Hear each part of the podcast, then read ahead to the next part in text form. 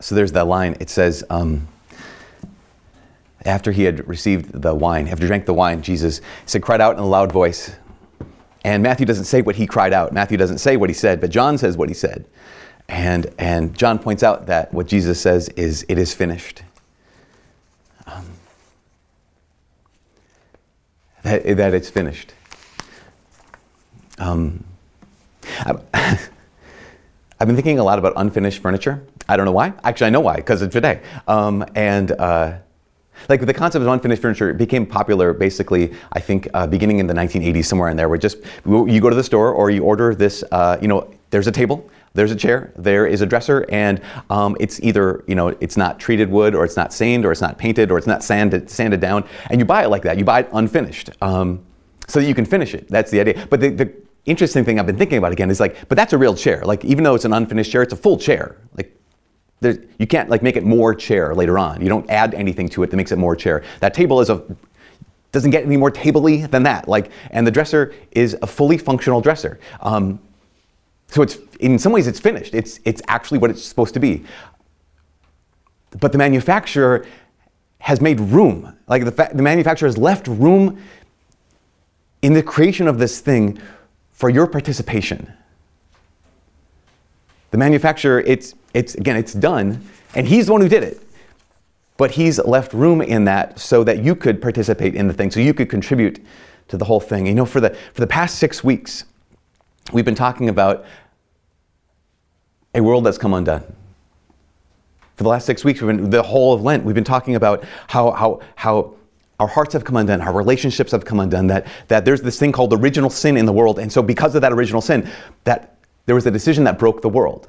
And every one of us is an inheritor of that original sin. That we're born into the world. Our default in the world is broken. Our default in the world is undone. Our default in the world, left to ourselves, our default is death. We talked about how Jesus came to undo what has been undone. Jesus came to undo what's been undone by sin.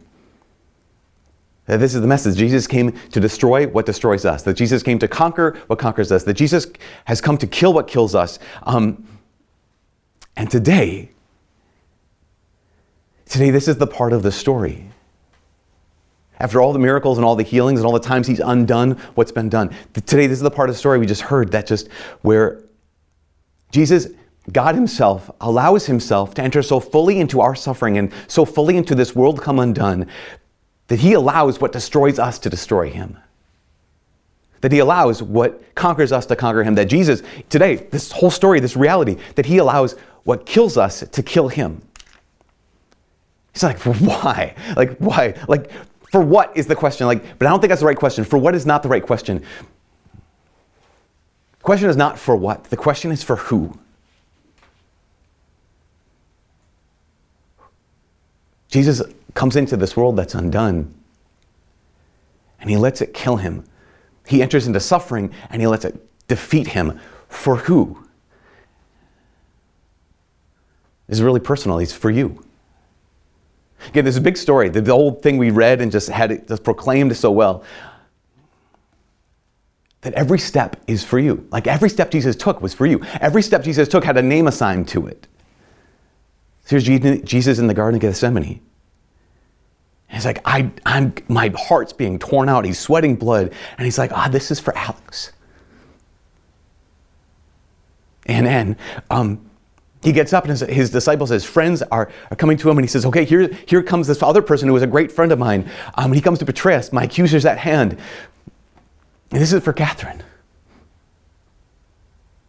And they arrest him and um, he's betrayed. And think about this. He's, he's every person he's ever loved, every person he's ever gotten close to, they either betray him or they deny him or they abandon him. In that moment, he's like, ah, oh, this is for Mark.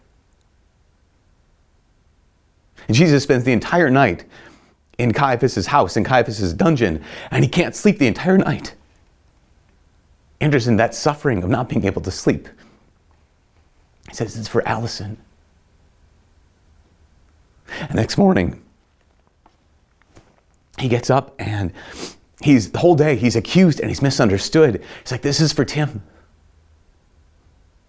And he gets scourged and he's like, this is for Marin. And he gets punched in the face and put a crown of thorns on his head. He says, this is for Claire.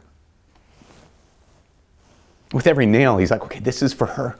This is for him. And if I haven't said your name yet, this, the reality is that, that he's on the cross and the whole time, every breath, every breath that he like squeezes to get out of his chest, he's like, for you.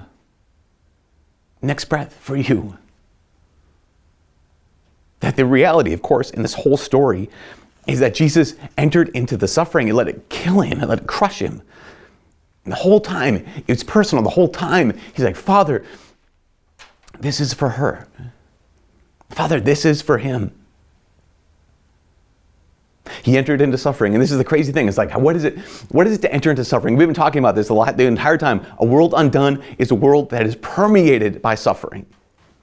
You know, I, I was reading. Uh, there's a friend of mine named Jeff Cavins, and he wrote this book on suffering. And in, it, he talks about there's two ways we suffer. In fact, he got this from John Paul II. There's two ways we suffer.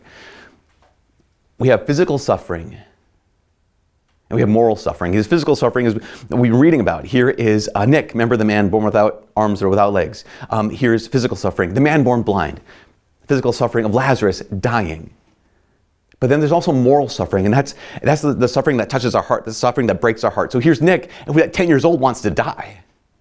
That's the, the, the, grief, the moral suffering. Here is, here's the man born blind who also went through this world being unseen and unknown and uncared about. And he didn't matter to anyone, his heart broken. Here's Mary and Martha, their hearts broken out in pieces at the death of their brother. All these ways in which we suffer physical suffering, moral suffering. And today in the gospel, Jesus allows physical suffering to break his body. And he, in today's gospel, Jesus allows moral suffering to break his heart.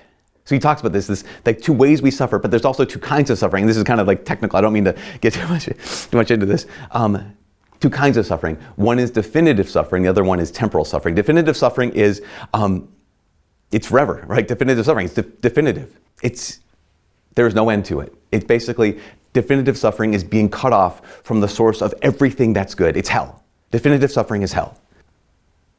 And the consequence of original sin is hell.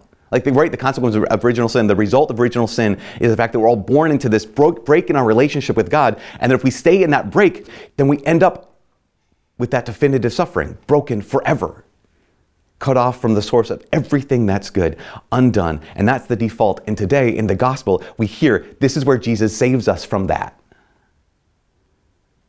That by his suffering and death, Jesus saves us from definitive suffering. And he says, what, so what's he say? What's he cry out in John's gospel? It is finished.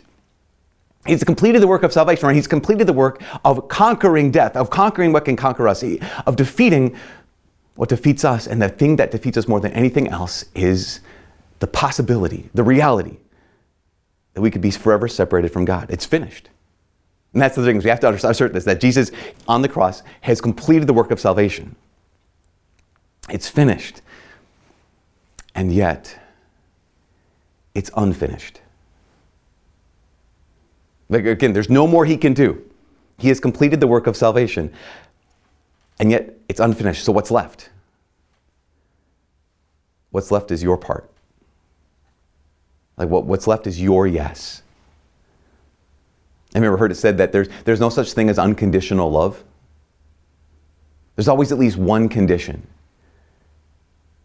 And that's will you let yourself be loved? So God has unconditional love for us. But whether that makes a difference in our lives is based off of the condition, the one condition that will I say yes to that? Will I accept his love? It's so personal because, yes, it's finished, but it's unfinished. And what's lacking there is my yes. Because Jesus has conquered definitive suffering.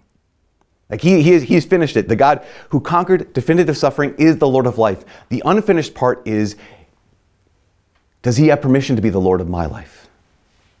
So we see the paradox. It's finished. He's done it. It's completed, but it's unfinished. Will I say yes? Will I let him actually love me into life? And then, now this next piece, that's definitive suffering, right? The next piece is the main thing. Because I'm so grateful to the Lord that he's delivered us, has the possibility of delivering us from eternal hell if we say yes to him. But we still live in a world that's come undone. We still live in a world with temporal suffering. We, We still suffer. It. He hasn't taken it. But we walk around this world and we realize Jesus hasn't, hasn't removed it. Um, but he's done something more powerful.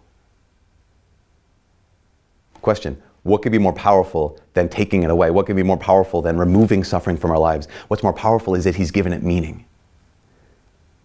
Because is there anything more difficult than senseless suffering? Is there anything more difficult than walking through this life being hurt again and again and again and saying, this doesn't make any sense? But for the Christian, there is no such thing as senseless suffering. For the Christian, there's only wasted suffering. Or there's meaningful suffering. For the Christian, there's no such thing as senseless suffering. There's only wasted suffering, or there's redemptive suffering. That's why uh, 1 Peter chapter 4, verse 13, Peter says this. He says, talking to Christians, talking to people, just ordinary people like you and me, he says, rejoice to the extent that you share in the sufferings of Christ. Rejoice to the extent that you share in the sufferings of Christ. Not only tolerate it, not only embrace it, not only be okay with it, but rejoice to the extent that you share in the sufferings of Christ. We, we see suffering as a, as a curse. We see suffering as the worst thing that can happen to us. And the apostles, the early Christians, they saw suffering as an opportunity to participate, to imitate, to be like Jesus. Because what was the mission of Jesus? The mission of Jesus was to love us and save us through his suffering. The mission of Jesus was to love us and to save us through his suffering and death and resurrection. And that's finished. And that's our head. That's the head of the church, right? Jesus is the head of the church. But we're the body. So if we're the body, if we're really actually Christians, if we really actually share in his life, then we also share in his mission. And the whole goal of Christianity is not just to be good, not just to be nice, not just to be okay people, but to be like Him. And that part is unfinished. How did Jesus save the world? In His body by loving in the midst of suffering and handing Himself over. And He hasn't taken that away from you. If you're a part of His body, that means His mission continues to exist in you on this earth. Jesus, Jesus hasn't taken suffering, he's transformed it. He hasn't removed it, he's redeemed it. And so now there's no weakness, there is no pain, there's no grief, there's no loss, there's no sadness, there's no nothing that couldn't be a part of his redemptive work, not in you and not in this world. Because he's because he has shared. He shared part of his cross with us. In fact, that's what uh, Peter, Paul says as well in Colossians 1, verse 24. Paul in Colossians, he says, again, I rejoice in my sufferings. Like Peter says, hey, rejoice in your sufferings the extent you share in the sufferings of Christ. Paul says, I rejoice in my sufferings for your sake. And in my body, I make up for what is lacking in the sufferings of Christ. You have to pause at that moment and be like, does that make any sense? Like, I rejoice in my sufferings, that doesn't make sense. And in my body, I make up for what is lacking in the sufferings of Christ. So, John Paul II, St. John Paul, he looked at this in his document called Salvifici Doloris, like the, on human suffering. And he said, Well, what, what is lacking in the sufferings of Christ? His answer was nothing, right? It's finished. It's done. But he goes on to say, But so that you might know the power of God, Jesus has extended to you a particle of his cross so you can be part of his mission.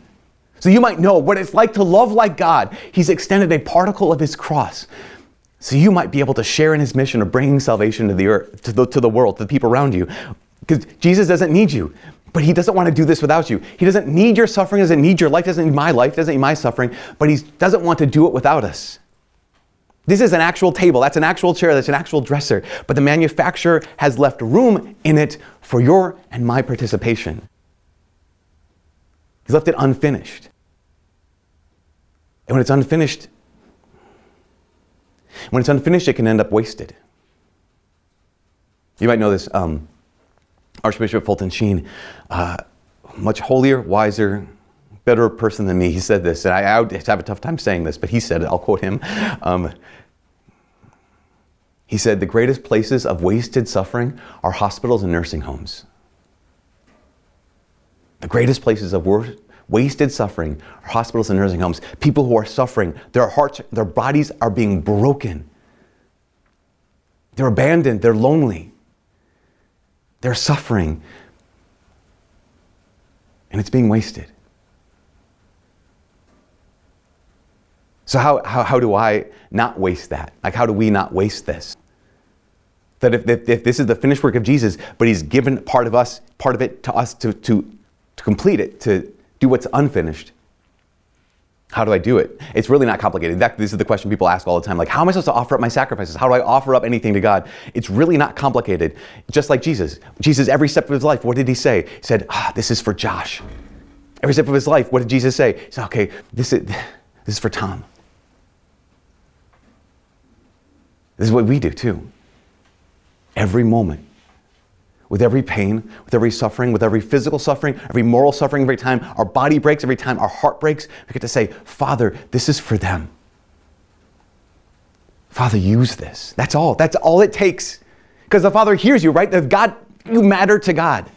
And so whenever you say anything, Father, use this, we know nothing given to God is ever wasted. Like nothing. Not our physical suffering, not our moral suffering, not if it Not even our sins given to God are wasted.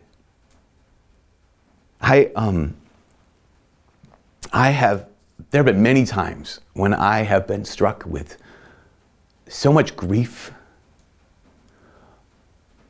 over um, my own failures. So many times when I'm just like, I kind of feel debilitated in some ways by my own sins or by the people that I know I've hurt. Like I know that their lives aren't the same, not in a good way, but in a bad way because of me. And I feel in those moments, I feel so powerless. You ever we just feel powerless? You're like, I can't go back, I can't change it. Like I have affected their lives in a way that they have to deal with. And now I can't go back and undo that. So what do you do with that? When in the midst of this powerlessness, like just it's grief, all I can do, all we can do is say, Father, use this. I can't go back in time. I can't change what I did. I can't change what's been done. But Father, use this. It's what you can do right now in, any, in every moment of our lives. We can just say, Lord, I, I have nothing to offer you except this brokenness, but use this for her. I have nothing to, but Lord, use this for him with that confidence that nothing, nothing given to God is ever wasted. Just take aim. Honestly, take aim. God, this is for them. This is for that person. God, you've given me a particle of your cross. Let me not waste it. And this is the last thing, this last thing. I know that that is easier said than done. I know that that actually that requires faith. Like that, what I mean by requires faith is it means you have, you have to trust. You trust that um, in this world that has come undone, the Father sees you. It involves trust that in this world that's come undone, um, the Father knows you. It involves trust that in, in this world that's come undone, the Father loves you and that you matter. And that you're suffering, even if it's really small, that that matters to Him. But it also means that you realize, you, you know this is true that He trusts you. Let's stop for a sec here. St. Paul, I rejoice in my sufferings for your sake. In my body, I'm making up for what is lacking in the sufferings of Christ. He goes on to say, for the sake of his body, the church. John Paul, nothing's lacking in the sufferings of Christ, but so that you might participate in his redemptive, his salvific, his saving work on earth, he's extended to you a particle of his cross. And as he gives you that particle of his cross, what he's saying is, I trust you with this. Use this. And we hold on to it and say, okay, God, use this. Let it not be wasted on me. Every amount of suffering, every sliver of the cross that God has ever given you. Again, even if it's stupid, even if it's silly, even if it's one of those things like I shouldn't be upset about this, but I am, to be able to say, God, use this.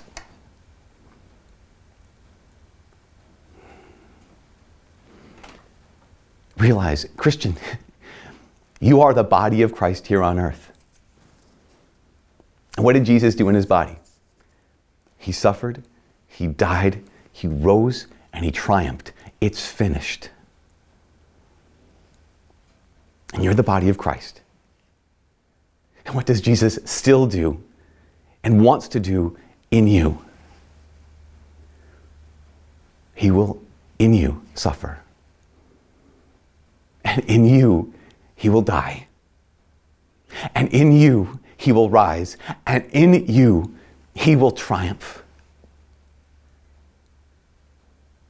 But that part's unfinished.